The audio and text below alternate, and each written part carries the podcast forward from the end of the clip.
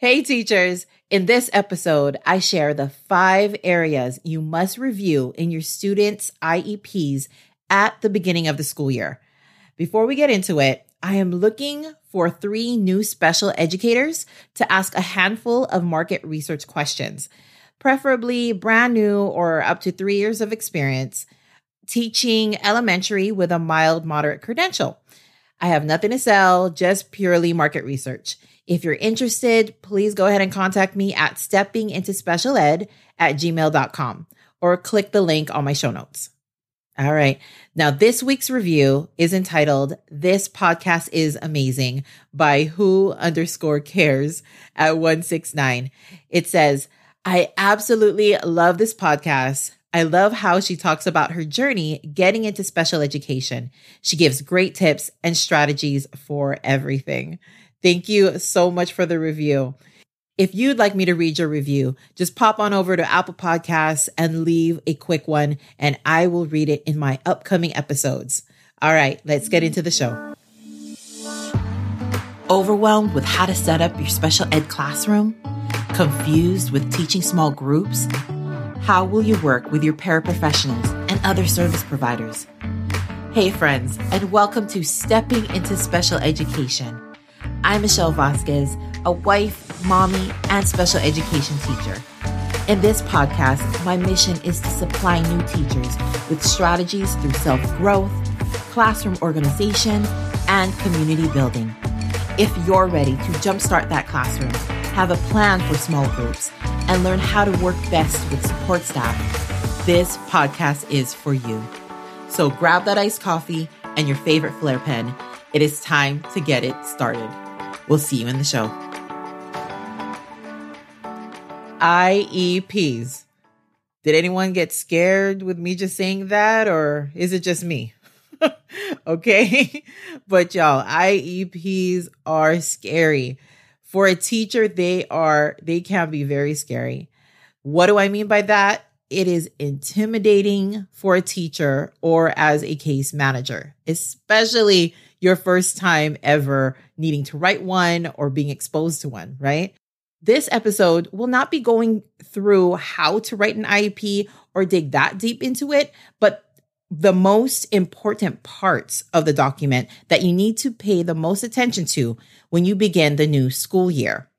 Of course, please read through the entire document, but these sections you really need to pay attention to the most. For those that are not sure what an IEP is, it's also known as your student's individualized education plan. It is a legal document for students who have an eligibility or disability that is impeding the child's learning that requires special education services. An IEP is formed by the student's parents and or guardians and other district personnel that know the child best. This document needs to be updated at an annual IEP to follow up on the child's progress and also every three years at the student's triannual IEP to get re-evaluated or assessed to see if the child still requires special education services. As a student's case carrier, typically a SPED teacher, speech and language pathologist, or another district personnel, we are responsible for our students' IEPs. And that is intimidating especially when you hear the word legal, right? Coming in as a new teacher, seeing IEPs was the most intimidating thing of my career. I did get some training before becoming a teacher with my district, but I honestly felt the overwhelm of it all take over me because it is an entire learning process. Learning about the document, and then on top of that, learning how to navigate the IEP document site that your district uses is extremely overwhelming. So I am hoping and praying you are personally getting the coaching you need from your district to learn how to navigate the site that houses your IEPs. But in the realms of today, right now during this recording, it's the beginning of September, and I'm sure some of you may have already started the school year or will be in the next coming weeks. Definitely reviewing those IEPs of your new students coming in, or if you have the same students from last year, a good refresher of their IEPs needs to be a priority. Before I begin, I want to say a quick disclaimer. It is best to review the entire IEP document, but these five areas I feel, as my personal experience as a SPED teacher, is what you really need to pay attention to, especially just starting the new school year. Whether you like to keep a hard copy of your IEPs, which I highly recommend, or keep it on your IEP document site, go ahead and grab a paper and pencil or a digital note taking tool. I want you to focus on these five areas. All right. Area number one, the information and eligibility page. This page locates the demographics of the child, student info like birth date, their grade level, important IEP dates that which will be your deadlines that you need to calendar so you are aware and prepared when their annual IEP or triannual IEP date is coming up. This page will also inform you of your student's primary and or secondary eligibility that the student qualified for special education services.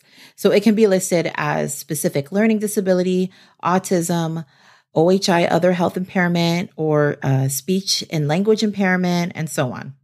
Area number two is the present levels page.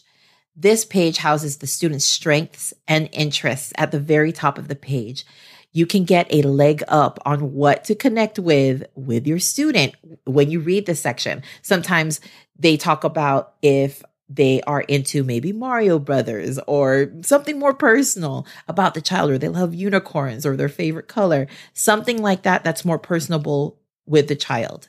And you can use this to connect with them on a personal level when they do walk into that classroom. On this page, you'll also see current data testing, any kind of data on there to give you more of an idea where the child is performing. And also, you'll be able to see how they're performing in other areas of academics, gross and fine motor skills, vocational areas, and most importantly, the health info. This is very, very important. This is where you can see if they're taking any type of medications that the parent has shared with you, or if they have asthma or anything like that. That's very pertinent and important for all of us, the entire team and the school to know about, right? Area number three is IEP goals. I would love to go more in depth with IEP goals, and please let me know if you would like me to do so in the Facebook group or DM me on Instagram and let me know what questions you have about it. But with IEP goals at the beginning of the year, this will inform us with what areas academically and behaviorally our student is working towards. You will most likely have goals for speech, uh, occupational therapy, mental health counseling, also that you need to be aware of. IEP goals can help us organize that time of day when you work on goals or know what to progress monitor and or assess. Area number 4 is the service page. Really, really important, you guys. On this page, you can see the classroom accommodations that the child needs to access the curriculum better. But most importantly, are the different services your student has. For instance, SAI, which stands for Specialized Academic Instruction, which is us, the SPED teacher, most likely um, the student is with you the entire day. But in the comment section, it may say that the student gets mainstreamed in a particular subject in Gen Ed. So, you know, for language arts or math, this area will let you know what other services they may also be receiving. For instance, speech services, occupational therapy, mental health counseling, even the deaf and hard of hearing services, or visual impairment services. It depends on the child for sure, but you'll be able to see the minutes, how many times per week they should be getting it, or maybe even per month. Area number five is the notes section. This will give you an overview of what was discussed at the meeting that this document was made.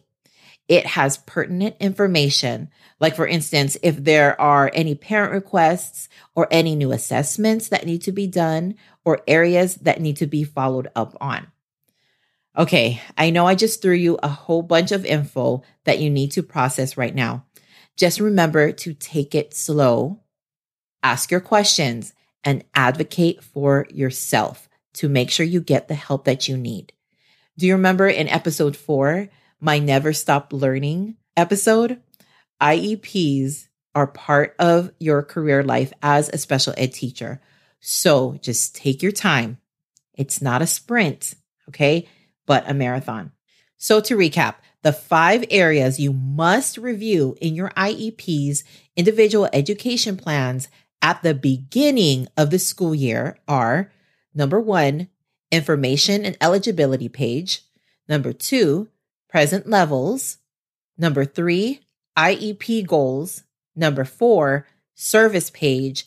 And number five, the notes page. Remember, you still need to review the entire IEP document, but these five areas are areas that you really need to focus on, especially at the beginning of the school year. If you have an area that you need more help on or have any more questions, please join my free private Facebook group at www.facebook.com backslash groups backslash stepping into special ed. The link will be in the show notes. Join me there with fellow educators so we can support one another at this time of year. All right, my friend, make sure you breathe and have a great week. Take care. Hey, before you leave, if you felt this show taught you something and got you one step closer to where you want to be, please leave me a quick review and follow this podcast. It is the best thing you can do to keep the show going. Also, be sure to join my free Facebook group. You'll be able to connect with me and get support from fellow educators just like you. Remember that you do make a difference and that there's always that one student that can't wait to see you every single day. Till next time, my friend, take care.